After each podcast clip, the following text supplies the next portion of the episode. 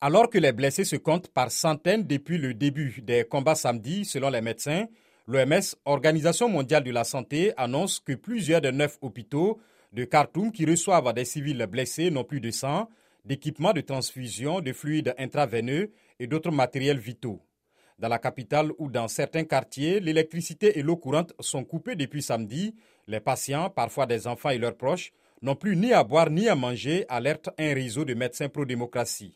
Impossible, ajoute-t-il, de faire partir en sécurité les patients traités, or cela crée un engorgement qui empêche de s'occuper de tous. Et les couloirs humanitaires de trois heures annoncés dans l'après-midi par les deux belligérants n'ont pas semblé changer la donne. Durant tout ce temps, les bruits des explosions et des tirs n'ont pas cessé à Khartoum. Les FSR, ou forces de soutien rapide d'ex-miliciens de la guerre du Darfour devenus supplétifs de l'armée, tentent depuis samedi de la déloger du pouvoir.